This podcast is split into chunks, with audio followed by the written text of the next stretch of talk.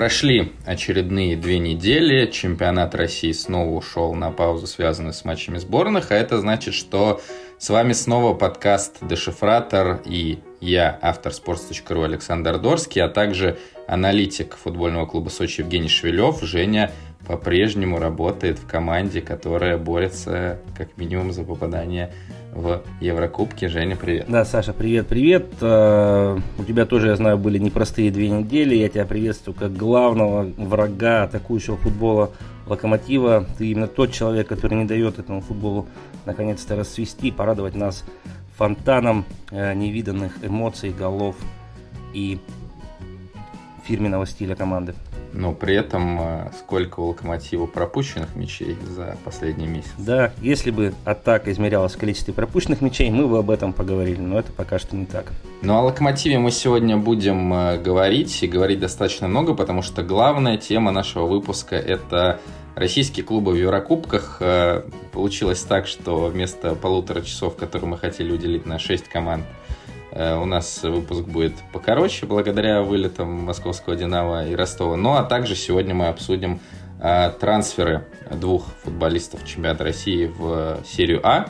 По одному из них, наверное, уже сказано достаточно много, но мы в подкасте «Дешифратор» переход Леши Мирончука в «Аталанту» не обсуждали, поэтому сегодня мы тоже поговорим об этом. Ну что, поехали. Поехали. Главный матч э, последних выходных, э, естественно, матч э, Сочи-Ростов, бескомпромиссная битва, но, к сожалению, сегодня, сейчас мы поговорим о матче, который чуть меньше привлекал внимание, о матче «Спартак-Зенит». Что ты вообще можешь сказать об этой игре? Понравилась ли она тебе? Потому что я был на стадионе, и мне понравилось. Понятно, я потом ее несколько раз пересматривал. А, но первые впечатления были достаточно сильными, и от них абстрагироваться у меня не получилось. Ну, во-первых, по игре я могу сказать следующее. Она не привлекла столько внимания, сколько Сочи Ростов по одной причине, что ни в одной, ни в другой команде нет Валерия Карпина. А он бы, конечно, добавил немножечко антуража, нашел бы какие-то причины э, этого результата, как он это умеет делать. Но в целом игра мне понравилась. Э, игра понравилась мне тем, что подходя к теме нашего сегодняшнего выпуска, это была как раз такая хорошая репетиция э, перед э, Еврокубковой осенью, перед э, матчами Лиги Чемпионов э, для «Зенита». И в целом, вот мы в прошлом выпуске как-то много говорили про некий уровень российского футбола. Вот можно, можно же говорить о том, что вот именно эти матчи являются каким-то образцом да, того э, уровня футбола, о котором все говорят. Если, если смотреть с этой точки зрения, то игра мне понравилась, потому что э, было достаточно много скорости в этой игре, было достаточно много попыток сыграть э, в прессинг и выйти из-под прессинга не просто длинной передачи, а как-то через комбинации. Э, была видна идея тренеров, то есть было действительно противостояние, не просто какой-то рядовой матч чемпионата России по футболу, лишь бы он закончился. То есть в этом плане, да, все очень понравилось, было, было хорошо именно с точки зрения футбола. Ты так сказал, лишь бы он закончился после э, слов чемпионата России. Я понимаю, что ты хочешь, э, чтобы он закончился прямо сейчас, и Сочи остался на том же месте, но все-таки впереди еще две трети сезона. Э, да, я с тобой согласен в оценке, действительно, то есть вот э, игра очень ярко смотрелась э, со стадиона, Э, но и что касается выхода из-под прессинга, то тут э, как раз-таки это больше касается команды, которая не участвует в Еврокубках, потому что, честно говоря, то, как Спартак выходил из-под давления, меня поразило, даже не удивило. Удивило слишком слабо тут, э, и то, что это еще и не привело к каким-то фатальным потерям, это безусловный плюс для ТДСК и для игроков – и это то, наверное, новое, что как раз-таки ждут болельщики Спартака, потому что сейчас э, теперь э, они э, часто критикуют команду за однообразность. Хотя, опять же, повторюсь, уже несколько раз высказал эту мысль, стабильность, игровая стабильность касательно футбольного клуба «Спартак Москва», по-моему, это плюс. Да, я согласен. С одной точки зрения, которую ты озвучил, что это хорошо для «Спартака», но с другой стороны, знаешь, вот когда я смотрю эти матчи, и матчи больших клубов я всегда смотрю э, с двумя основными мыслями. Первое, это чего бы оттуда почерпнуть, да, чтобы здесь использовать. применительно к своей команде, конечно, это первое. Второе, я на эти матчи смотрю с точки зрения предстоящего участия в Еврокубках, потому что, конечно, в Еврокубках мы все вместе болеем за, за свои команды, и несмотря на клубные пристрастия и так далее. И здесь этот матч в этом плане э, меня, конечно, расстроил, потому что, да, можно с одной стороны восхищаться тем, что Спартак не побоялся играть низом, выходить из-под прессинга и так далее, но первый вопрос, через какой фланг пытался выходить из-под прессинга Спартак, в какой фланг они направляли свою атаку, это первый вопрос, э, на который ты сможешь ответить. И второй, как в этом прессинге участвовал центральный нападающий «Зенита».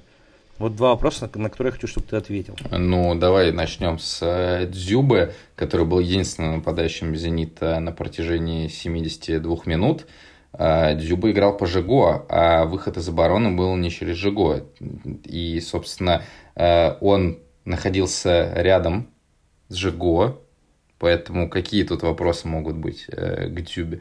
То, что он находится не в лучшем физическом состоянии, мне кажется, это очевидно. Я думаю, что даже сам Артем с этим не будет спорить. Но вот что конкретно тебе не понравилось в Дзюбе э, с точки зрения прессинга? А, по поводу Дзюбы как раз, да, вопрос в том, что было, наверное, очевидно, не только в прессинге, а вообще в целом э, по игре Артема в этом матче, что не хватает мобильности, не хватает э, резкости действий, и там был показательный момент, когда у него была возможность убежать за спину, вместо этого он там пошел на фол, на то, чтобы заработать фол, в прессинге не было. Да, он перестраивался, он перекрывал передачи через Жиго, но это все было на таком уровне среднего матча чемпионата России.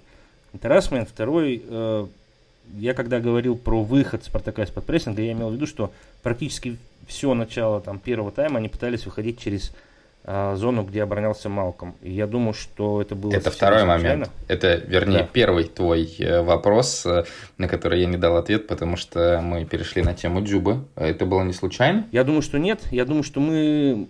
Не только мы заметили, что Малком это определенная проблема зенитов э, при игре в обороне. Я думаю, что и Спартак тоже хотел это использовать. Другой вопрос, что может быть то, что там был Ерохин, который его страховал, во, много, во многих вопросах, э, который там давал, в принципе, объем в обороне на этом фланге, э, в целом ситуацию сгладила. Но очень много в этом матче было эпизодов, когда э, группа атаки «Зенита» после того, как мяч его прошел, выключалась полностью из игры и наблюдала за тем, что происходит. Да, там был подкат где-то Малкома у своей штрафной, где он доработал, но в целом вот эта пассивность, вот эта какая-то апатия при переходе из э, атаки в оборону, какое-то выключение, это вещи, которые прощаться в Еврокубках не будут. И мне в этом плане непонятно. Я понял бы на такую игру группы атаки «Зенита» в матче против там, Уфы или против, э, я не знаю, против Сочи, против э,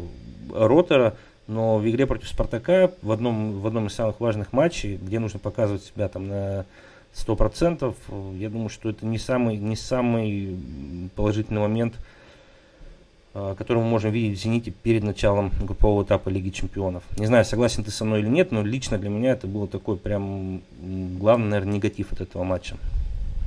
Ты вспомнил про подкат Малкому свой штрафной, но, собственно, а, атака «Зенита» э, голевая, там в нескольких фазах она, конечно, была, но вот ту самую а, тот самый отбор у Урунова совершил Малком.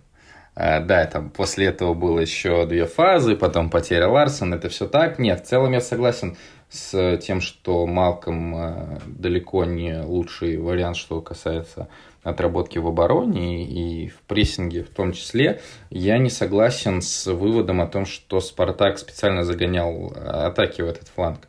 Э, начало своей атаки в этот фланг, потому что, конечно, можно было предположить о том, что Малком выйдет слева, э, потому что мы уже обсуждали это в предыдущем выпуске с мостовым, они сейчас сменяются краями, это все так, но важнее, э, по-моему, в данном случае то, что ТДСК считает, что Павел Маслов э, – это игрок, обладающий передачей, хорошо действующий под давлением. Если помнишь э, полуфинал Кубка России, который был э, пару месяцев назад, Маслов вообще играл справа, и как раз-таки он, ТДСК объяснял это тем, что Маслов хорош под давлением. Поэтому, мне кажется, это связано с этим. И, в принципе, и Маслов, Крал и Зобнин, вот эта тройка, через которую уходили, она не совершала ошибок. И сюда же мы добавляем Максименко, который за матч вообще отдал только одну неточную передачу.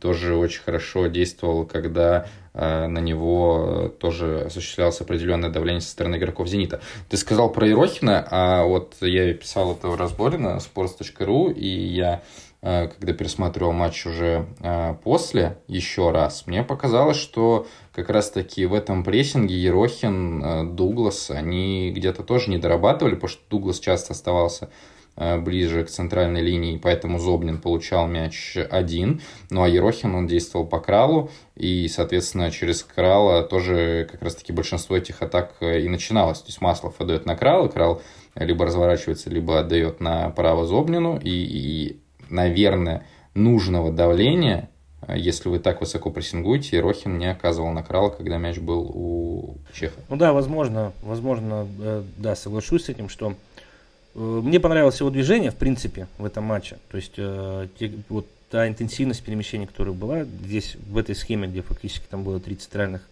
полузащитника, да, в борьбе украла, не знаю, выиграл он или нет, если там брать какие-то абсолютные цифры, надо смотреть. Но да, возможно, в том числе и его роль есть в том, что Крал сыграл, в принципе, неплохой, неплохой, очень хороший матч. Но на мяче как раз-таки, потому что ты говоришь про движение Ерохина и про то, что он играл третьим центральным полузащитником, то есть э, только сейчас мы доходим до того, что Симак-то вообще-то изменил схему, да, и Зенит играл 4-3-3. Понятно, что роли Аздоева и Ерохина были совершенно различными, и Ерохин очень часто оказывался на позиции под Зюбой, забирал подборы, э, открывался под передачи между линиями, э, там, под передачи низом в том числе. И вот э, как раз-таки вот эти подборы, которые он забирал, э, против него тоже же играл Крал, и Крал не успевал. Соответственно, там передавать э, он кому-то другому, Ерохина тоже у него не получалось. И там вот как раз-таки вот этот вот отрезок из пяти минут, когда «Зенит» было три момента, два из них в одной атаке, когда «Спартак» спасал Максименко, вот она произошла собственно, после того, как Ерохин забрал один из таких подборов. Да, в этом плане вообще возникает вопрос, а с чем, с чем связан переход на эту игру в три центральных полузащитника. А, понятно, что мы сегодня узнали о новом трансфере «Зенита», и, возможно, эта история связана... Но мы о нем узнали все-таки не сегодня. А, ну, не сегодня, возможно, во, во вторник. Да. Э, нет, я про то, что этот трансфер был понятен как и переход Эмилиана Регони в Сочи, э, кстати, который э, не Сочи, да, Эльчи, Новый Сочи, который не случился, да, поэтому, да, Вендел перешел в «Зенит», полузащитник «Спортинга». Чисто на первый взгляд кажется, зачем? Не потому, что Вендел какой-то не такой игрок, его качество тоже понятно, и на уровне чемпионата Португалии это был один из лучших, э, наверное, полузащитников э, от штрафной до штрафной, но э, вряд ли центральный полузащитник самая беспокоящая Симака, болельщиков, руководства клуба позиция в команде. И сейчас получается, что если мы встраиваем Вендела в схему 4-3-3, если это будет схема 4-3-3, то перестает играть Азмун с точки зрения качества его игры он перестал играть э, уже э, полтора месяца назад, наверное, после окончания прошлого сезона. А, но нет, я думаю, что это разовая акция в связи с как раз-таки травмой Азмуна, которую он получил с Уфой, и на дистанции пока что, во всяком случае, «Зенит» в это играть не будет.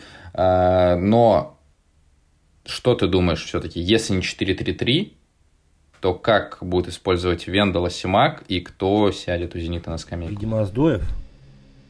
Э, хотя я, честно говоря, не понимаю.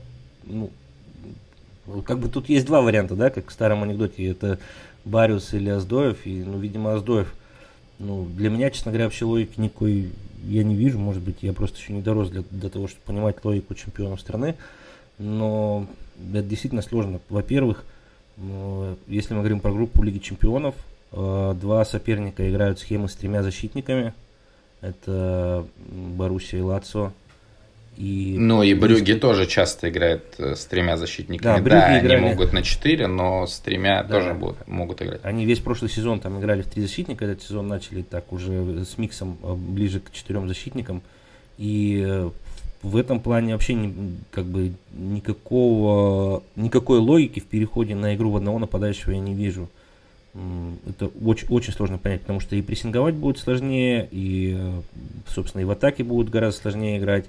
Ради чего добавлять еще одного центрального полузащитника, непонятно. Ради чего садить одного из пары Аздоев и Бариус, непонятно. Поэтому, честно говоря, вопросов здесь очень много, ответов у меня пока нет. У меня есть ответ в виде двух схем. А, это, собственно, переход постоянный на 4-4-2 ромб. То есть это мы ставим Малкома а, под нападающими. А, Бариус нижний, Вендел, Аздоев, Ерохин, Кузяев. Это варианты по бокам. И э, второй вариант – это переход в Лиге Чемпионов, опять же, потому что группа такая получается трехзащитная, да, э, переход на 5-3-2, то есть э, Вендел, Бариус и Аздой в центре поля, пара Азмунд Зюба впереди, в центре защиты Дуглас на позиции левого центрального, и левую бровку закрывает либо Жирков, либо Круговой. Вот я вижу два таких варианта. Остальные, да, в том числе вариант с э, тем, чтобы Аздоев потерял место в стартовом составе, они непонятны, хотя, конечно, у Магомеда бывают неудачные даже не игры, а периоды. Но сейчас, э, в принципе, наверное, больших вопросов по его игре нет. Ну, судя по тому, что ты сказал, в принципе, завтра утром я попрошу нашего начальника команды бронировать билеты Андрею Мостовому и Алексею Сутермину. Оба могут смело выдвигаться в Сочи, потому что в твоих схемах им места не находится вообще абсолютно никакого. Ну, Алексей Сутермину пока что не находится место вообще ни в каких схемах, э, в отличие от Мостового. Да, и замены... Очень много, кстати, говорят болельщики «Зенита» про замены Симака, то, что они очень поздние, и вот даже в голе было видно, как Ерохин там уже не мог побежать. И действительно, Ерохин же отвечал за Крала. Да, там Крал отлично обыграл Дугласа, Бариус побоялся свалить. И перед этим там еще была проигранная борьба Ларсону. А, но Азмун побежал сначала закрывать зону Ерохина, и то, как Азмун выключился, хотя Азмун тоже вот вышел, э, и Зенит э, не перешел на 4-4-2 чисто, а в обороне это было 4-4-1-1 скорее. Азмун играл низко. Но вопросы, вопросы по самоотдаче и, наверное, пониманию, что ли, действительно, статуса матча со Спартаком в концовке. Не очень, не очень мне это все понятно. Вот, ну, вообще, но... получается, э, такой момент, не, очень, не очень иногда позитивную, не, вернее, не очень конструктивную иногда реакцию наши с тобой выступления в подкасте вызывают в профессиональной среде, да, а кто-то начинает обижаться за то, что ты не ценишь э, стиль игры одной из московских команд, кто-то э, просто обижается на то, что как-то не так охарактеризовали его команду. Но вопрос-то в том, что вот, вот у нас был матч, э, был матч «Спартак-Зенит». Э, в нем были определенные смотрины «Зенита» перед стартом в Лиге Чемпионов. И в итоге эти смотрины оставили очень большой вопросов. И, к сожалению, все команды, которые у нас стартуют в Еврокубках, сейчас нас напугали да, своим выступлением. Это касается там и ЦСКА, и Локомотива, и Краснодара. Все команды фактически сейчас, э, я, я даже не знаю, вот о, о, о какой из этих команд можно сейчас прямо уверенно сказать, что команда готова к игре э, в, в группе европейского турнира прям на, на 100%. А учитывая сегодняшний трансфер Краснодара, я думаю, что легкая паника царит и в стане каждой из этих команд.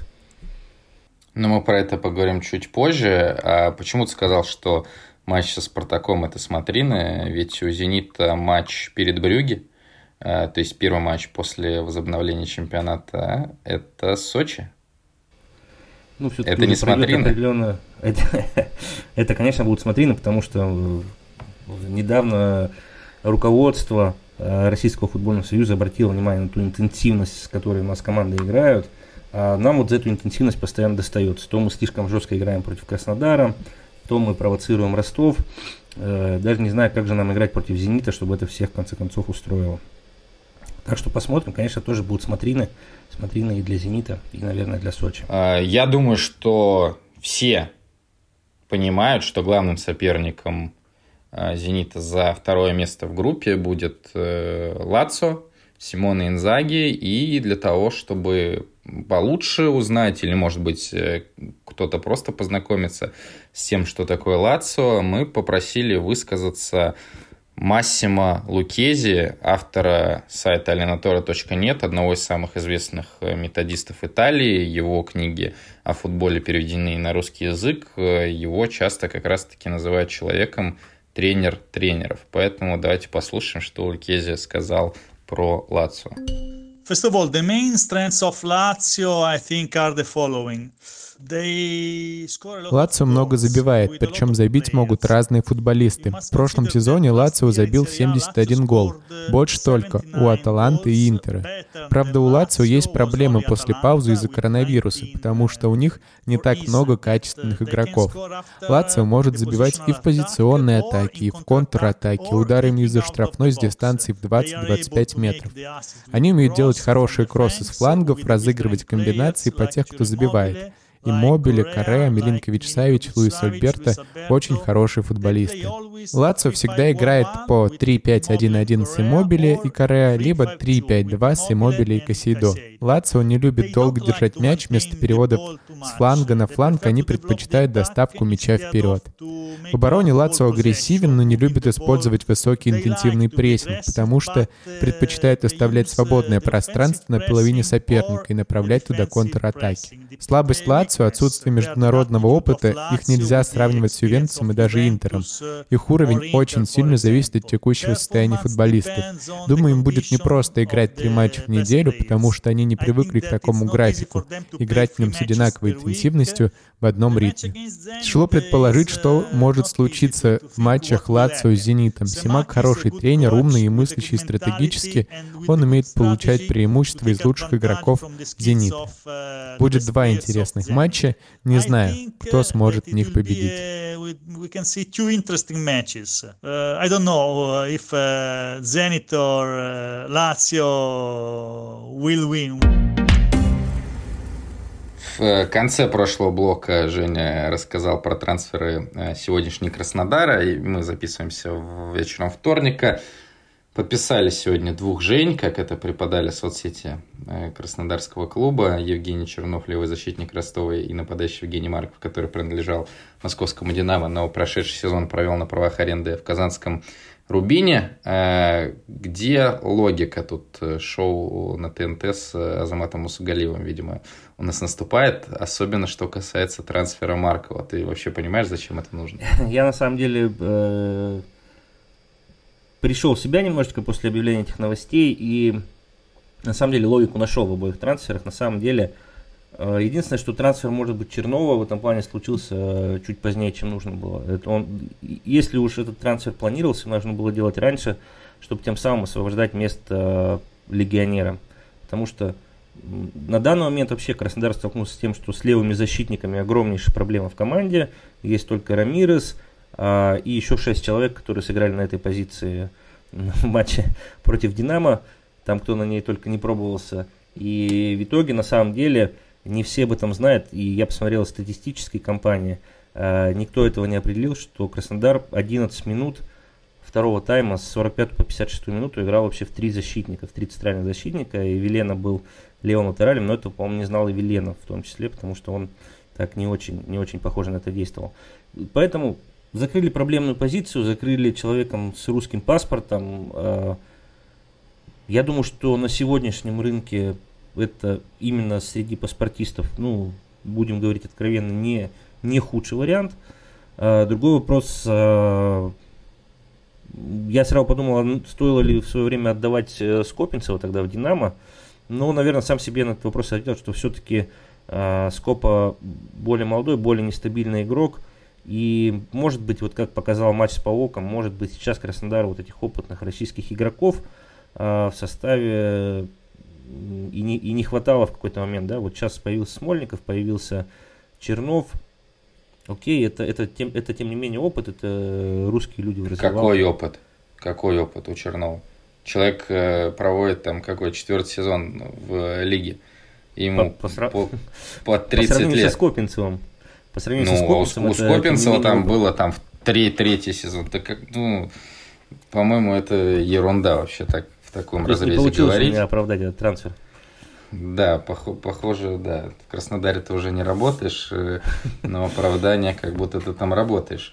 Слушай, да по-моему, не Рамирес, э, ну, понятно, не Чернов, и Рамирес в том числе, это не соответствует уровню группового этапа Лиги Чемпионов. То есть тут э, надо было, наверное, размен Рамиреса на более сильного легионера делать. Ну, я вообще не знаю, были ли такие планы, потому что то, что мы знаем, это же Азиньо, это Георгий Зотов, который фантастически перешел в Рубин, и там э, просто каждый матч по 120 минут проводит.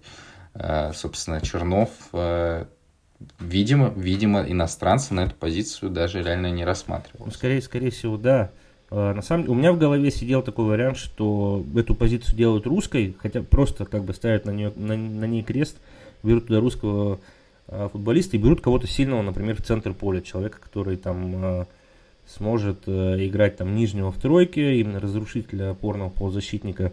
Но, видимо, что-то что пошло не так. И сейчас, ну, по крайней мере, может быть, в будущем, может быть, какой-то там какую-то большую свободу даст подписание Чернова. Но сейчас, сейчас это пока выглядит как просто залатали, залатали дыру на фланге, хотя бы подписали левого защитника, потому что их просто не было. А что касается Маркова, ну, даже не знаю, что сказать, честно. Ну, опять же, вариант просто... Я, это понятно, что это не усиление под Лигу Чемпионов. Ну, очевидно, что это не так. Это, это вариант э, человека, который будет играть в чемпионате России, когда у Берга закончатся силы. То есть я, я могу только так это объяснить. А Ари ты уже не рассматриваешь? А Ари вообще противопоказано играть два матча в неделю. Он по-любому будет играть э, или там, или там, потому что если он начнет играть два раза в неделю, то он опять потом полгода пропустит. Поэтому, да, Ари Нет. восстановится и играть будет. Но Марков это вот человек, который может в нужный момент подменить или Берга, или Ари, или, или их обоих э, и выйти там на матч с условным, с условным Сочи. А, как ты постоянно поднижаешь, э, собственно, собственную команду.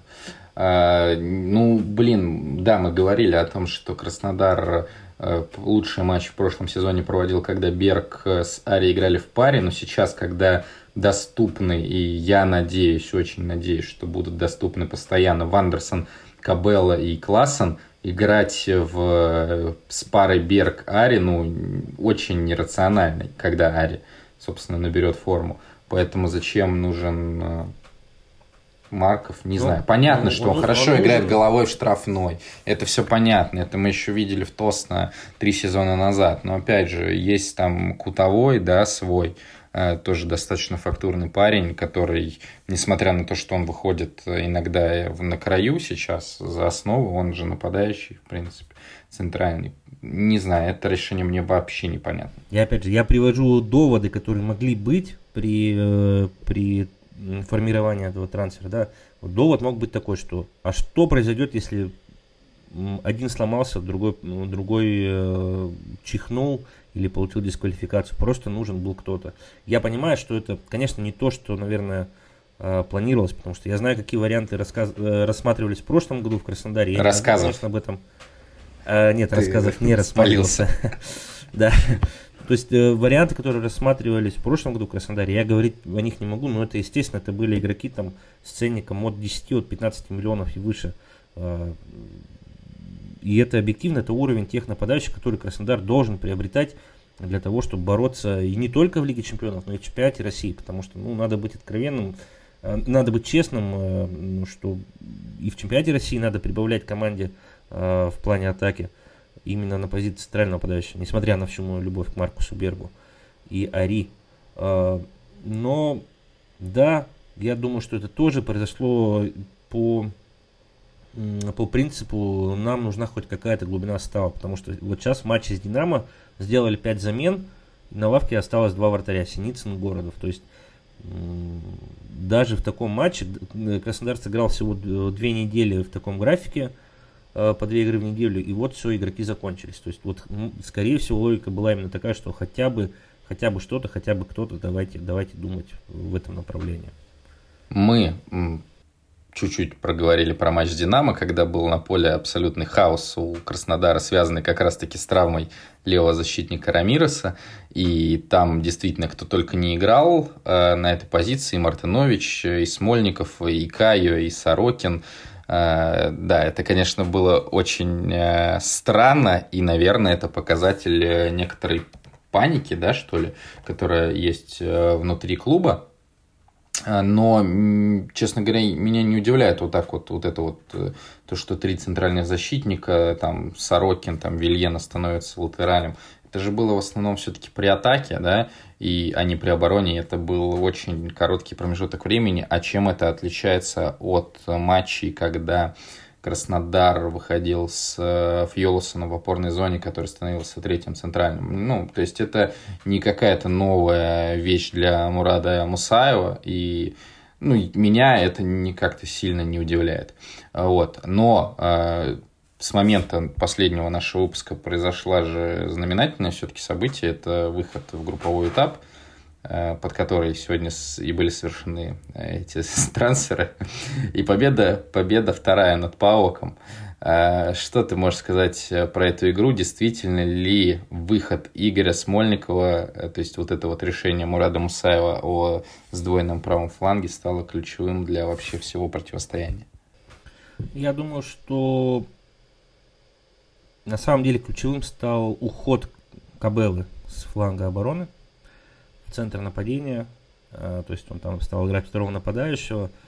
До тех пор а, это была самая главная проблемная зона Краснодара. Несколько раз там Креспо от него убегал, отклеивался в штрафной. И, и в атаке-то при этом у, у Кобылы не, не очень много получалось. Там его достаточно хорошо накрывали еще на половине поля Краснодара было много проблем, потому что на фланге он, конечно, зажат бровкой, ему тяжело туда выходить через, э, через заводку, на мой взгляд.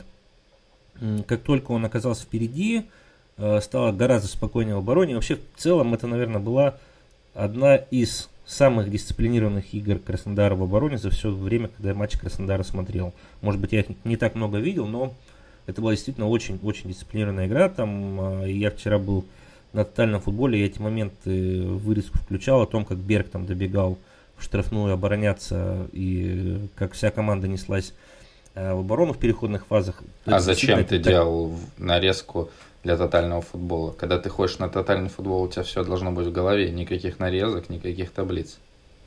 У меня э, есть свои принципы работы, я их придерживаюсь даже на тотальном футболе. Э, нет, на самом деле Э, я, я к этому с полной, с, пол, с, пол, с полной самодачей отнесся.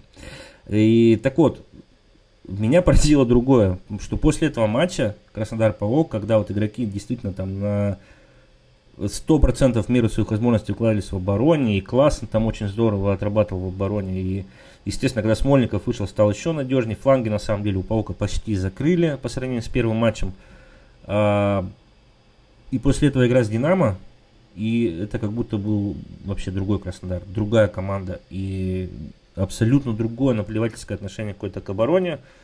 И вот этого я понять не могу. Э, то есть команда, когда вы решаете свою историческую задачу по выходу в группу Лиги Чемпионов, ну, задача-то не решена. Э, поставить галочку о том, что мы вышли в Лигу Чемпионов, это еще не решение задачи. Все еще только начинается. И сейчас э, вот сейчас начинается история, когда, мы, когда вы вышли в группу, и вы после этого приезжаете и, и сами себе говорите, окей, сегодня с Динамо что-то у нас сил не хватает, настроения нет, мы задачу решили, сегодня в оборону я не побегу. Ну, так же не бывает. И так не бывает, особенно если вы действительно хотите считаться сильным, сильным э, клубом, который постоянно играет в Еврокубках. В Еврокубках за это, я думаю, что прощать никто не будет. И, и даже Динамо за это не простила. Поэтому вот это тоже разочаровало. И, к сожалению, разочарований у меня накопилось много за, за, за эти недели. Да, у нас сегодня какой-то вообще такой минорный выпуск. Э, я чуть-чуть говорил с людьми из Краснодара после матча с Паоком, не сразу, а там через день-два, чтобы уже эмоции улеглись, и мне казалось, что концентрация как раз-таки на матче с Динамо присутствует.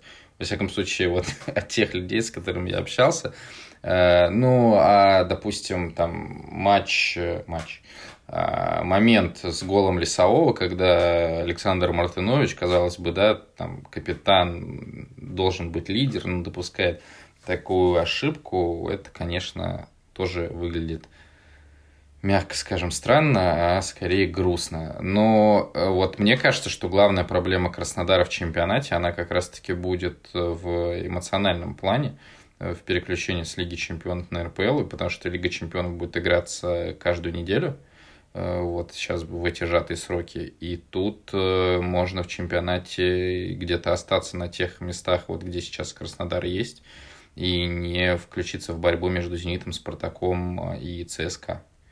Сочи Гран-при забрал э, по, по, форму, по Формуле 1. После двух голов Антона Заболотного, ты знаешь, я бы уже ничего не исключал в этой жизни и в этом сезоне. Раз уж мы заговорили про Антона Заболотного, запахло голами, запахло атакой, поэтому, естественно, мы переходим к Локомотиву, команде, которая сеялась из четвертой корзины и получила Э, Баварию, Зальцбург и Атлетика Мадрид второй год подряд. Э, что тут вообще можно сказать? Вот ты говорил про задачу Краснодара, то, что вот задача все только начинается. Какая вообще может быть задача, цель у Локомотива на групповой этап с такими соперниками? Знаешь, э, с точки зрения соотношения схем, да, мы там сравнивали схемы Зенита с соперниками по группе, у Локомотива это вообще все просто, там все играют в четыре защитника – вообще супер подходит э, схеме локомотива 4-4-2. И э, единственное, там может, конечно, Зальцбург что-нибудь выдумать, какой-нибудь там 4,5, 3,5, 2,5 схему. Там, они же каждый тур что-то новое выдумывают, экспериментируют. А перспективы, ну, посмотрим. Еще есть не, не, не, перспективы понятны. Перспективы понятны. Э, нету времени для усиления, потому что заявка в Лигу чемпионов закрывается через три часа, поэтому нет времени на усиление. Объявил Но ну, сегодня Локомотив, Локомотив умеет удивлять. Э, да, Локомотив объявил сегодня о трансфере The Луиша. Э, это, наверное, очередное подтверждение того, что Локомотив действительно будет играть по схеме 4-4-2. И The Луиш будет в паре, ну, это мы увидели на трансфере Слободана Райковича. Э, который не выходит на замену, даже когда Чорлука получает травму. Это, и... конечно, уникальная ситуация. Это уникальная ситуация, и спасибо Стасу Макееву, что он такой универсальный чувак и выручает Марка Николича. Нет, э, с перспективами все понятно. Ну, то есть, э, я думаю, что тут болельщики Локомотива понимают, что с вероятностью там 99%, четвертое место вообще без шансов. Но вот какая задача? То есть мне кажется, что Локомотив должен подходить к этой Лиге Чемпионов с задачей э, выиграть у Зальцбурга дома. В прошлом году говорили, э, за Локомотив не стыдно, но это вот э, какая-то задача такая же эфемерная, чтобы было не стыдно, как и уровень российского футбола, о чем мы говорили с тобой пару недель назад. А, поэтому мне, конечно, нужна четкая цель. Да, понятно, в идеале занять третье место, но это будет очень тяжело, несмотря на то, что Зальцбург серьезно поменялся по сравнению с прошлой Лигой Чемпионов. По сути, вся атака ушла, но э, остался Джесси Марш, главный тренер, э, осталась, э, понятно, структура Bull всего, и есть такие люди, как Доминик Сабаслай или Шабашлай, Э, который, я думаю, что в одиночку где-то даже может э, решить э, матчи, именно матчи с Локомотивом. И вообще, я реально видел матчи Зенита с Зальцбургом на сборе в Катаре, это было в январе. Коронавирус уже был в мире, но слово пандемия применительно к этому заболеванию мы еще не знали. И я видел, как работает Зальцбург, то есть у них сидело там три аналитика, которые реально товарищеский матч, они сразу там передавали все данные, и работали там в программах, которые я видел первый раз. И понятно, это говорит и о моей э, ограниченности, безусловно. Но меня очень впечатлило то, как вообще работал Зальцбург. Э, и понятно, в, то, в том матче там он длился три тайма по 30 минут, они просто разорвали «Зенит». Понятно, это товарищеский матч, но опять же, я видел, как они играли в Лиге Чемпионов в прошлом сезоне, и эта команда которая до Лиги Чемпионов, наверное, даже поздно доехала, потому что вот, действительно у них э, только чуть ли не второй раз они участвуют в группе. Я сформулирую задачи Локомотива на эту Лигу Чемпионов. Их несколько. Э, это то, то он опять такой негативный. Это у меня на самом деле вот здесь абсолютно позитивный подход. Задачи эти Они довольно конкретны, они довольно понятны, у них есть конкретные фамилии. Это фамилии Рыбчинский, Миранчук, Куликов, Макеев и кто там еще есть? Я не знаю, Райкович. Тугарев, э, Райкович, не знаю, Лисакович. Вот, э, вот, для этих, вот для этих людей э, это Лига Чемпионов. Я очень надеюсь, что просто они сумасшедшая группа. Мюнхен, Мадрид, Зальцбург, там Дака этот в Зальцбурге, я не знаю, он ушел. Да, да, не, не, нет, он есть, пацан Дака, да, нападающий. Да, ну вот он, видимо, будет как раз Райкович проверять на то, как он умеет играть в обороне. Вот, вот для этих ребят э, я вообще, я очень хочу, чтобы они играли прям постоянно в Лиге Чемпионов. Э, и это просто даст им гигантский, э, гигантский толчок вперед. И это будет супер.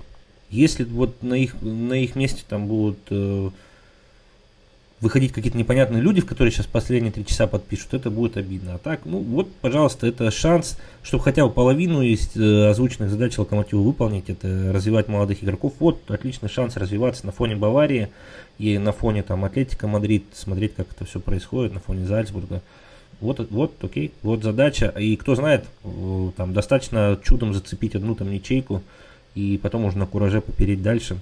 Ну, слушай, в прошлом быть. году Байер обыграли, и не сказать, что э, сильно не по игре, то есть там очень неплохо закрывались и реагировали э, Сёпин и его тренерский штаб на какие-то вещи по матчу, типа там того, что они Жамалединова налево переводили вместо Марио, потому что там э, Белераби постоянно бегал по флангу. Ну, что-то как-то это не привело. И решающий матч, э, собственно, с Байером был слит безнадежно. Собственно, самый плохой матч Локомотива, он был с Байером. Э, да, да, я с тобой согласен, это очень красиво сформулированная мысль, и она не популистская, что важно. И мне кажется, что вот если выделять кого-то персонально, то это, конечно, шанс для Антона Мирончука тоже заявить о себе. Э, понятно, условия, наверное, не слишком хорошие с точки зрения состояния, в котором находится Локомотив в целом, но, опять же, как показала прошлая Лига Чемпионов, два удачных матча Алексея Мирончука против Ювентуса и э, большой интерес от всех практически топ-клубов Италии. Поэтому Антон персонально удачен, но и в целом всех остальных ребят, которые ты назвал, тоже из них мне больше всего нравится Рыбчинский на данный момент. А я еще хочу отметить такую вещь, что Локомотив-то подходит э, к Лиге Чемпионов э, самым готовым из всех наших э, клубов, в том плане, что вот им придется играть в оборонительный футбол, наверное, там да, в большинстве матчей не особо претендуя на какую-то зрелищную игру. Но вот они в такой футбол последние, последние матчи играли. То есть там против ЦСКА, против Химок, против э, того же Тамбова. Хотя там, да, против Химок там 2, почти 20 ударов по воротам, но прямо скажем, игра выглядела так, как будто бы это уже началась э, группа Лиги Чемпионов, и вот, вот что-то такое нервное, э, напряженное на поле происходит. Так что я думаю, Локомотив в этом плане ментально готов лучше, чем остальные наши клубы. Он уже знает, чего, чего его ждет в этих матчах. Напряженность была не только непосредственно на поле, но и на трибунах. Освистывали Дениса Глушакова. А Денис ты говорит, я не понимаю, почему меня свистывают. Это же мой дом. Э, в марте Денис э, говорил, что «Спартак мой дом». Э, ну, вот так вот. Ну, а почему бы нет? Бывает у людей два дома. Хорошо, хорошо этим людям. Вот у тебя же Сочи сейчас дома, а так Екатеринбург еще. И Нижний Тагил, поэтому у тебя, да. у тебя три дома. У меня три. У меня три, да. И тебя нигде не освистывают еще, что самое главное. Это, это только пока. Поговорили мы о шансе Антона Мирончука в этой Лиге Чемпионов, чтобы показать себя уехать в Европу, но а его брат, который уже в этой самой Европе, в Италии, Алексей Миранчук и Аталанта. Мы, как ни странно, этот переход еще не обсуждали, поэтому сейчас э, давай чуть-чуть поговорим про Лешу. Э, какие вообще эмоции у тебя вызвал этот трансфер? Ну, на самом деле, я очень рад, что он оказался именно в Аталанте. Э, понятно, что, наверное, это одна из самых сложных команд, в которой новичку всегда будет, любому новичку будет очень непросто освоиться, потому что очень специфичный футбол, и там одна из немногих команд в Европе, которая играет персональную опеку.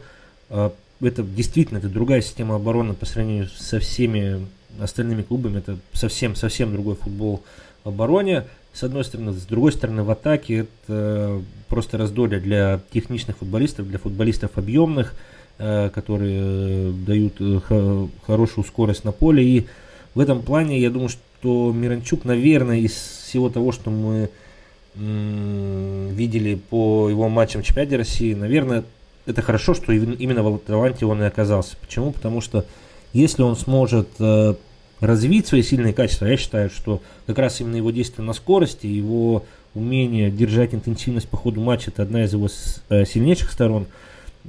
Если он сможет это все развивать в Аталанте, то это действительно очень, очень большое приобретение для российского футбола. Под руководством Гаспарини он там может действительно вырасти в очень сильного игрока. Но с другой стороны, я думаю, что, конечно же, будет непросто по всем, по всем описанным а, причинам, плюс, наверное, по той причине, что там есть э, Гомес. Ну, там есть не только Гомес, там есть Иличич, есть Пашалич, который может играть на этой позиции, который может играть и ниже.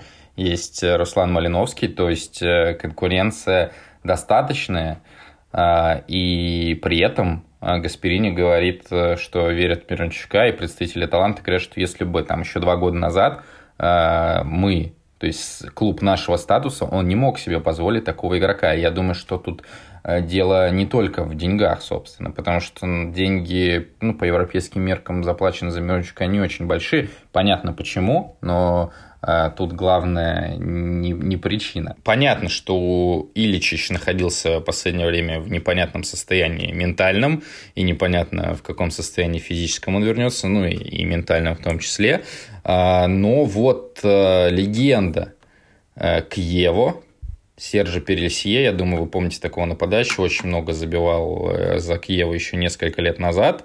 Он э, любезно согласился рассказать о том, как он видит Миранчука в Аталанте для подкаста «Дешифратор». Mentre su Miranchuk è un altro discorso. О Миранчуке совсем другой разговор.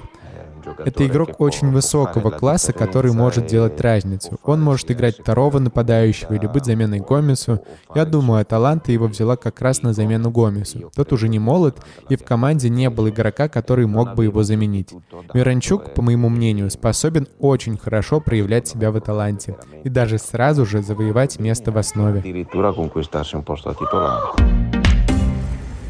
Такой вот смелый прогноз э, по поводу замены Папу Гомеса, потому что Гомес э, сумасшедший начал этот сезон, хотя говорили, что он может куда-то уехать на восток, там какие-то сумасшедшие деньги.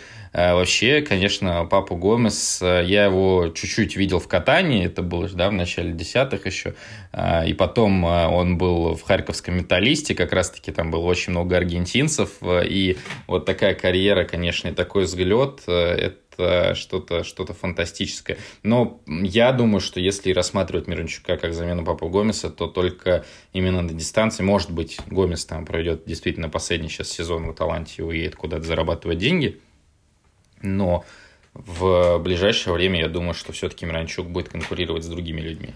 Ты знаешь, я сейчас посмотрел, Гомес, э, когда он был в Харькове, это был 13-14 год, и ему, получается, было 25 лет тогда. Так вот, он там за сезон забил столько же, сколько сейчас в трех играх.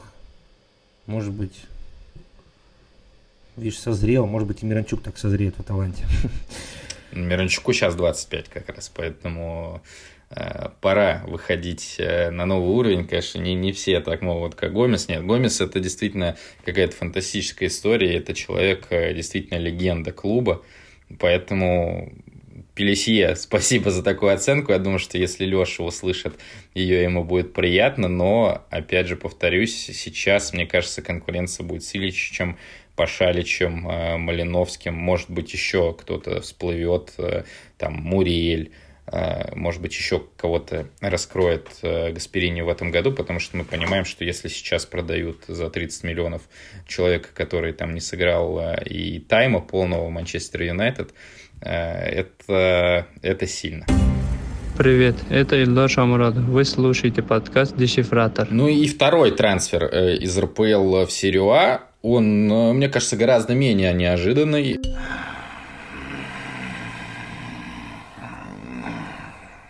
Да что ты, черт побери, такое несешь? Друзья, я молодец, Естественно, я имел в виду, что переход Элдора Шамуродова был более неожиданным, чем переход Алексея Мирончука. Переход Элдора Шамуродова из Ростова в Дженуа. Компания Sport Management, которая представляет интересы Элдора, а именно там, его представитель Кахор Муминов, они очень часто говорили о том, что вот мы смотрим на Европу, Элдор смотрит на Европу. Это было и когда Элдор очень много забивал в чемпионате, это было сейчас летом, когда был период похуже. Откровенно, как ты вообще оценивал эти высказывания? То есть, действительно, мог ли ты представить, что Шамуродов уедет вот именно сейчас э, в европейский чемпионат и не просто там в какую-нибудь Бельгию, потому что мы знаем, что было предложение от Гента, а действительно в чемпионат Италии. А, ну, на самом деле, по Шамуродову у меня сомнений было совсем немного, потому что у него действительно очень много разнообразных сильных качеств, и он мне в этом плане таких нападающих вообще очень мало который умеет одновременно там бежать за спину и играть при, при, при длинных передачах и умело играть там при фланговых подачах. Эти все качества у него были, и понятно было, что вот мы обсуждали этот момент про Ростов, что э, длительное время он не забивал, и э, ну, такое бывает у любого нападающего, но это не является там свидетельством того, что все, Шамуродов закончился. И мне в этом плане было интересно. Действительно, это вот в Европе такие нападающие очень ценятся, которые сразу же несколько задач могут поставить сопернику, которые тоже действительно могут играть в, неплохой, э, в футбол неплохой интенсивности. Вопрос в том, что это Джено, э, не знаю, конечно, клуб, клуб интересный, но меня, может быть, порадовало то, что в этом клубе там основной нападающий Горан Пандев – у меня была одна очень смешная история, она была еще там 7 лет назад. Э, я приехал... Пандио тогда уже 50 было. Ну, не 50, но тоже прилично. То есть он 83 -го года, это было... Э, то есть ему было тогда 30 лет. И, а я, в принципе, никогда не отличался тем, что я был там слишком стройным человеком. И мы приехали в Ферентину, пошли в один бар с друзьями. И когда я туда заходил, у меня была футболка э, какого-то красного цвета, типа там, как черногорская какая-то такая. Я когда заходил туда, там какой-то выпивший мужчина итальянского происхождения сидел, э, смотрел на меня очень долго, подошел, спросил, говорит, ты Пандев? Что ты тут делаешь? Ты же Пандев, ты должен играть в футбол. Я тогда подумал, что, наверное, с Пандевым не то, если его со мной, со мной в баре перепутали. И ну, или сейчас, ты полысел. Услышал, или я полысел, да, что одно из двух. Э, и Сейчас я думаю, что в этом плане, конечно, переход в команду, где основной нападающий Горан Панди, в котором, который старше меня на два года, и э, там второй нападающий у них э, Дестро, по-моему, да, который там тоже толком не играет уже третий сезон. Э, мне кажется, это, это хороший, хороший шанс для Шамуродова. Ну вот ты сказал про несколько задач на поле. Это все классно, но это не конкретно. Давай тут конкретизируем э, что умеет Элдор, кроме того, что забивать голы. Потому что кажется, что э, было очень хорошее взаимодействие с Ионовым. Э, то есть э, Шамуродов мог уходить во фланг, э, и Ионов мог быть на завершении. Собственно, Шамуродов вообще приезжал в Ростов как фланговый нападающий из Узбекистана. Он там э, играл, насколько я помню, больше слева. Э, очень неплохая работа, как мне кажется, без мяча. Опять же, вот э, разговор про интенсивность, то есть э, он может играть э, в прессингующей команде. Наверное, это не в полной мере относится к Джену, но в целом то, что Элдор может выполнять и роли, которые, наверное, не в первую очередь свойственны нападающим, это безусловно. Э, ну, да, да, э, то, что ты сказал про Пандева и про Дестра, это все так. Э, и я сейчас посмотрел, Дестра уже 29 лет, а мне кажется, что вот только, только же все начиналось. Но вот так, так, так все и не началось. Поэтому переход неожиданный, возможно, если бы было побольше голов в летней части сезона, да, то может быть, была бы более статусная команда. Но, опять же, говорить о том, что вот Шамуродов там забил там два гола за год, это немножко странно, потому что у нас такой год получается, да, когда мы не играли в футбол полмарта, апрель, май и пол июня. То есть тут, конечно, нужно делать корректировку на эти месяцы. Но, собственно, ты находил причину для себя, объяснял, почему, собственно, не было голов вот в летней части сезона. Потому что я сейчас вот в прямом эфире сделал признание, когда Шамуродов начал много забивать в начале прошлого сезона, э, в тот же момент выстрелил Соболев, я написал текст со сравнением их, и я сделал прогноз, что Шамуродов забьет больше в э, сезоне, потому что у Соболева ну, невероятно летело, и дело было не только вот в голах, там, перекидках Ярослава Гадюра с центра поля, а в целом э, у него реально очень много чего залетало, э, аномально. И по карьере у него до этого такого не было даже на уровне ФНЛ. И, собственно, и после этого такого не было. Но в результате все равно Саша Соболев э, забил больше. Саша Соболев забил 12, Элдор забил 11, и получается я проиграл сам себе, потому что я ни с кем не спорил. Я вот э, признаю свою ошибку. Но э, долгий у меня тут заход все-таки. Почему, э, на твой взгляд, Шамродов стал забивать намного меньше, чем это было в начале прошлого сезона? Ну, скажем так, мы обсуждали эту проблему, и она касается не Шамуродова лично, она касается в целом игры Ростова. И, и я сейчас, пользуясь случаем, просто хочу сказать, что э, Ростов последние месяцы играет в очень примитивный и простой для соперника футбол. Э, теорию, которую мы подготовили сейчас по Ростову перед, перед игрой с ними, она состояла у нас из не очень большого количества блоков.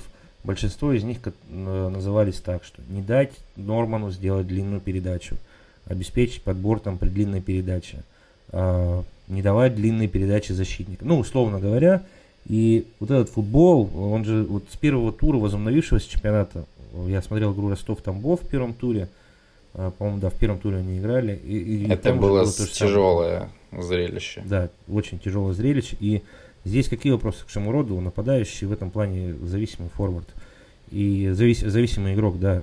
Если его не снабжают э, качественными подачами, э, у Шома у него есть там, например, уникальное открывание, которое немногим, немногие в нашей лиги владеет, когда он от линии защитников отклеивается во второй темп при навесе, просто ему нужно навесить туда, он очень хорошо освобождается, он такие головы. Он и забивал в да. начале прошлого сезона, и не обязательно после удара головой, то есть он бил и с полулета.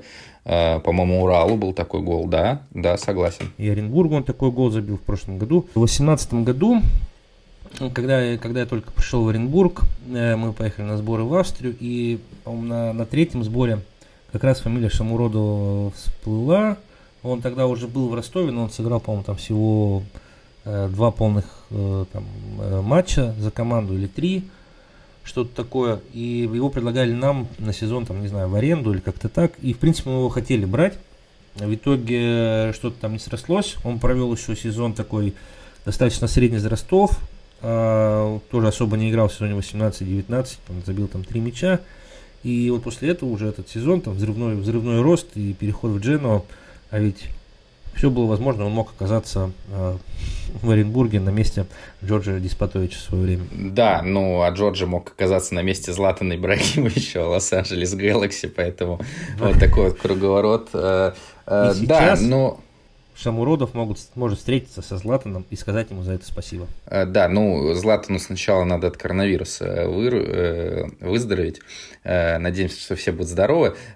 Сказал ты про то, что это проблема, скорее всего, Ростова, а не Шамуроду. И тут подтверждение вот цифры, что с марта до последнего матча с Тулой у Шамуродова не было ни одного явного момента. Понятно, это где-то говорит о качестве его открываний, но в первую очередь, конечно, это говорит об э, игре ростовского клуба. Ну а легенда Киева Серджо Пелесье специально для подкаста «Дешифратор» прокомментировал и переход Элдора Шамуродова в серию А.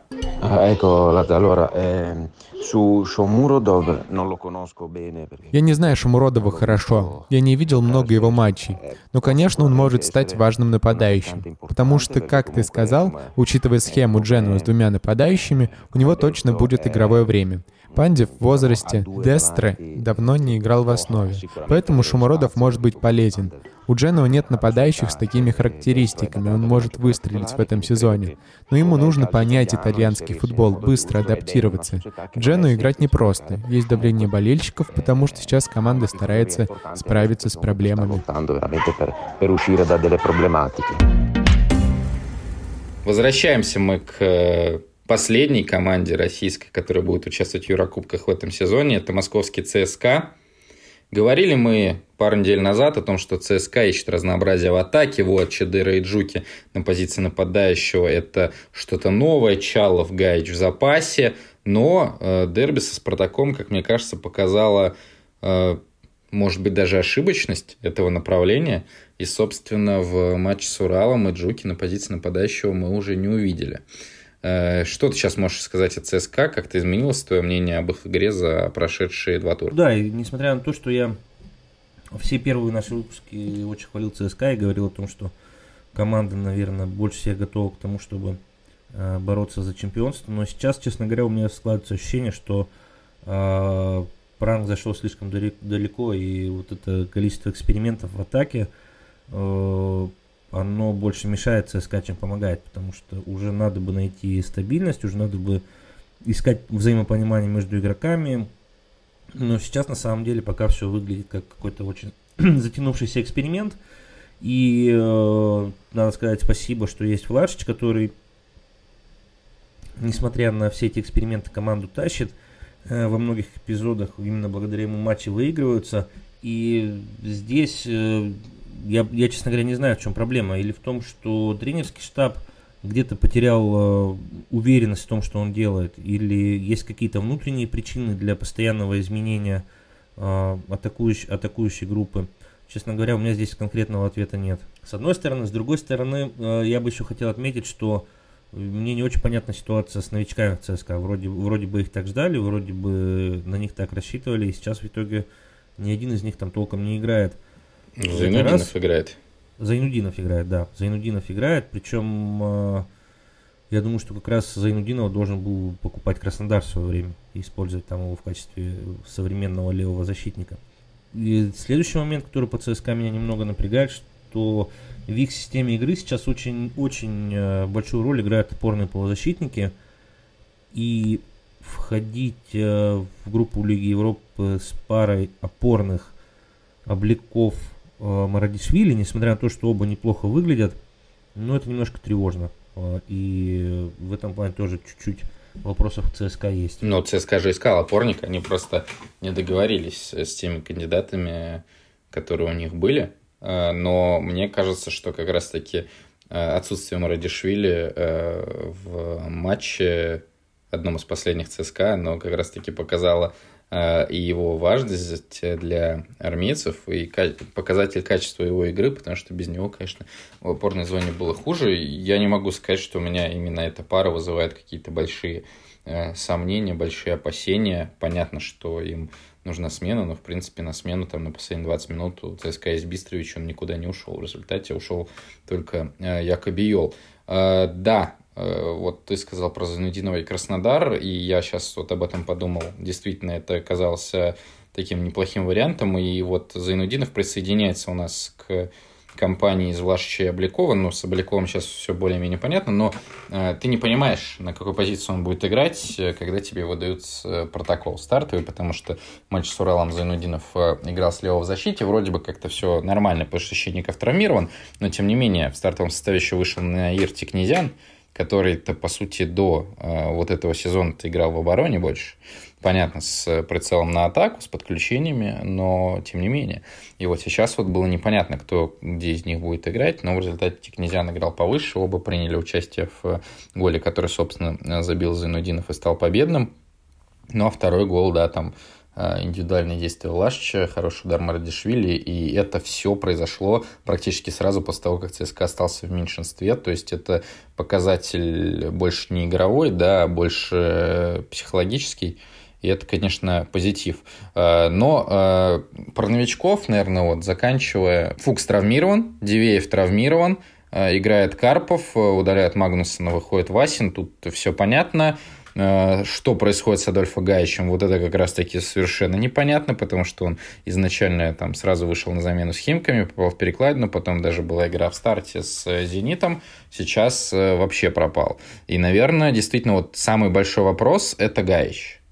Что с ним происходит, в каком он состоянии, э, и из-за чего он не играет. То есть это проблема с адаптацией в целом к России, это проблема с адаптацией к игре ЦСКА. Это непонимание тренерского штаба, как его использовать в том, что есть сейчас. Потому что, ну, понятное дело, что игра с Чаловым и тем более Джуки это совершенно не то, что игра с э, Адольфо Гаичем. Поэтому тут э, вопросов много, но вот э, в целом мне кажется, что просто ты как-то очень сильно обобщил, и нужно вот конкретизировать. И вот самый большой вопрос и непонятки именно по Гаичу. Ну, и вопрос лично Гончаренко, зачем нужно было ставить Иджуки в нападение против Спартака, я про это уже написал, мне кажется, три э, текста-поста, и уже мне нечего нового сказать. Я надеюсь, что больше мы не увидим ЦСКА в матчах, где нужно много позиционно атаковать, или хотя бы там владение там 50 на 50 с Джуки в атаке, это какая-то ерунда. Ну, почему ты пишешь эти тексты, понятно, тебя об этом просит Глеб Чернявский. А по поводу Гаича, я просто хочу сказать, что у ЦСКА есть три нападающих. А, Чалов, Гаич и Шкурин. И голы забивал из них только один игрок, это Шкурин, а, который вообще даже, даже вторым нападающим команде не является. Он там третий, третий запасной и, видимо, там уйдет а, куда-то в аренду, потому что, ну, они, между прочим, с Гаичем одного возраста, да, и человек там вполне мог бы конкурировать за, за место в основе, но проблема, как мы видим, у ЦСКА еще все-таки с нападением остается, поэтому будем верить в то, что что-то произойдет с Гаичем, и ЦСКА будет готов э, играть в Лиге Европы. Тебе не кажется, что у ЦСКА для Лиги Европы очень сильная группа? Потому что Вольсберг прошлом сезоне тоже себя неплохо показал. И, в принципе, чемпионат Австрии мы понимаем, что сейчас это очень неплохой турнир. А, Зальцбург э, мы увидим на РЖД-арене. Ласк э, тоже уже плюс-минус э, всем известен, а первым, наверное, в России про Ласк заговорил как раз-таки Женя, потому что он говорил, что показывали нарезки Ласка игрока Маринбурга, потому что Ласк играл в три центральных защитника. И, собственно, э, тренер Ласка Валериан Исмаэль э, может сейчас возглавить э, московское «Динамо». Загребская «Динамо» переживает один из лучших периодов в новейшей истории. Понятно, команда тоже изменилась после Лиги Чемпионов. Последний Моро ушел в то же «Динамо». Ушел Дани Ольма, самый острый игрок Загреба и самый большой актив. Но, тем не менее, и Фейнорд. Мне кажется, что не выйти из этой группы можно. Ну да, группа на самом деле очень тяжелая. А, единственное, что как раз по Вольсбергу они потеряли там а, двух своих лидеров в прошлом сезоне. Это Вайсман, ушел в Испанию, и у них был в аренде из, Вей, из Вердера правополузащитник. Шмидт, по-моему, у него фамилия, 2000 года очень, очень сильные два были игрока, которые, собственно, и делали там всю атаку команды. Сейчас они взяли на их место Визингера из э, чемпионата Словении, по-моему. И я думаю, что чуть-чуть, чуть-чуть команда ослабилась. Но знаешь, там многие думали в прошлом году также. Они же тоже вышли в Лигу Европы, если я не ошибаюсь. И тоже там все думали, что вот-вот сейчас их распродадут. Там ходил какой-то слух, что только выход в Лигу Европы команды и нужен был, что сейчас все история закончится. Но они вот чудесным образом второй год подряд в Еврокубках. И Просто так они, конечно, тоже не сдадутся. Тогда очень, очень сложная группа, и я даже не знаю, здесь, э, здесь все будет зависеть там, от стартового матча, как, э, с, с каким настроением команда закончит первый, первый матч в группе, и это даст, придаст настрой уже на все оставшиеся игры. В тактическом плане там сложно сейчас что-то обсуждать, там все команды, по-моему, играют классику 4-2-3-1, Фейнор там периодически переход на 4-3-3, э, поэтому здесь будут просто такие очень-очень равные игры, где все будет решаться в каждой конкретной игре. Ну что, нагнали мы негатива на всех наших слушателей. Э, если кто-то из представителей команды, о которых мы сегодня говорили, будет нас слушать, то мы верим-то все равно в лучшее, но, к сожалению, э, реальность нас э, часто подводит. Ну давай, понятно, что это не очень хорошая вообще история, но как ты думаешь, сколько российских команд мы увидим в Евровесне? Я не любитель вообще делать прогнозы, особенно когда они сбываются, но я думаю, что мы вполне можем увидеть три российские команды в Евровесне. То есть ЦСКА, Краснодар и Зенит можешь просто кивнуть, а не говорить «да». Да, да, ну, да я, думаю, я думаю, так и будет. Да, э, я тоже склоняюсь к этому, очень хочется в это верить, и очень хочется, чтобы не было ощущения, как 15 э, декабря прошлого года, когда мы поняли, что ни одной команды нету впервые там за 17-18 лет в Евровесне. Это, конечно, было ужасно. Но а я надеюсь, что и через пару недель, и через пару месяцев э, нам будет что обсудить хорошего, потому что сегодня действительно получился какой-то депрессивнейший выпуск. Жень, э, спасибо тебе, конечно, за это настроение. Завтра мы все идем э, к психотерапевту. Э, но пауза на сборной, поэтому есть чем заняться. Это, знаешь, как ты не смотрел случайно сериал «Звездный крейсер Галактика»? Там были роботы-сайлонцы, у них был план – потому как уничтожить человечество. Это вот такой план у Сочи. Нагнать тоски, всех напугать, всех раскритиковать, а самим тихим сапом цепляться за четвертое место. В группе. Э, в следующем году. Подписывайтесь на нас на всех возможных платформах. Мы есть везде, где есть подкасты. Подписывайтесь на канал на YouTube Sports On Air. Там выходит все семейство подкаста sports.ru. Подкаст «Не свадьбу Мукунку» наконец-то ожил. Э, это еще одна депрессивная новость э, сегодняшнего выпуска. Выходят э, другие подкасты, выйдут э, наверняка подкасты «Извините, пирожки» и «Что я пропустил», который сейчас находится в небольшом отпуске. Ставьте лайки, дизлайки, подписывайтесь нас на Apple подкастах, ставьте звездочки, пишите комментарии. Это очень важно и очень приятно, когда заходишь в... нажимаешь кнопочку «Обзор» в подкастах на Apple, заходишь в топ-шоу э, «Спорт» и видишь там подкаст «Дешифратор», ну и, Жень, ты должен добавить, и не видишь там подкаст «Не свадьбу Мукунку». Не, я хотел добавить, что я, я захожу в комментарии на Ютубе, и там отвечаю тем, кто что-то в итоге не расслышал. Да, мы действительно отвечаем на все комментарии, в основном это делает Женя, потому что, ну, я все-таки более занятой человек и занимаюсь более серьезными делами. Э, в общем, всем спасибо, пишите комментарии. Всем пока. Надеемся, что российские клубы в Еврокубках нас все-таки порадуют. Пока-пока.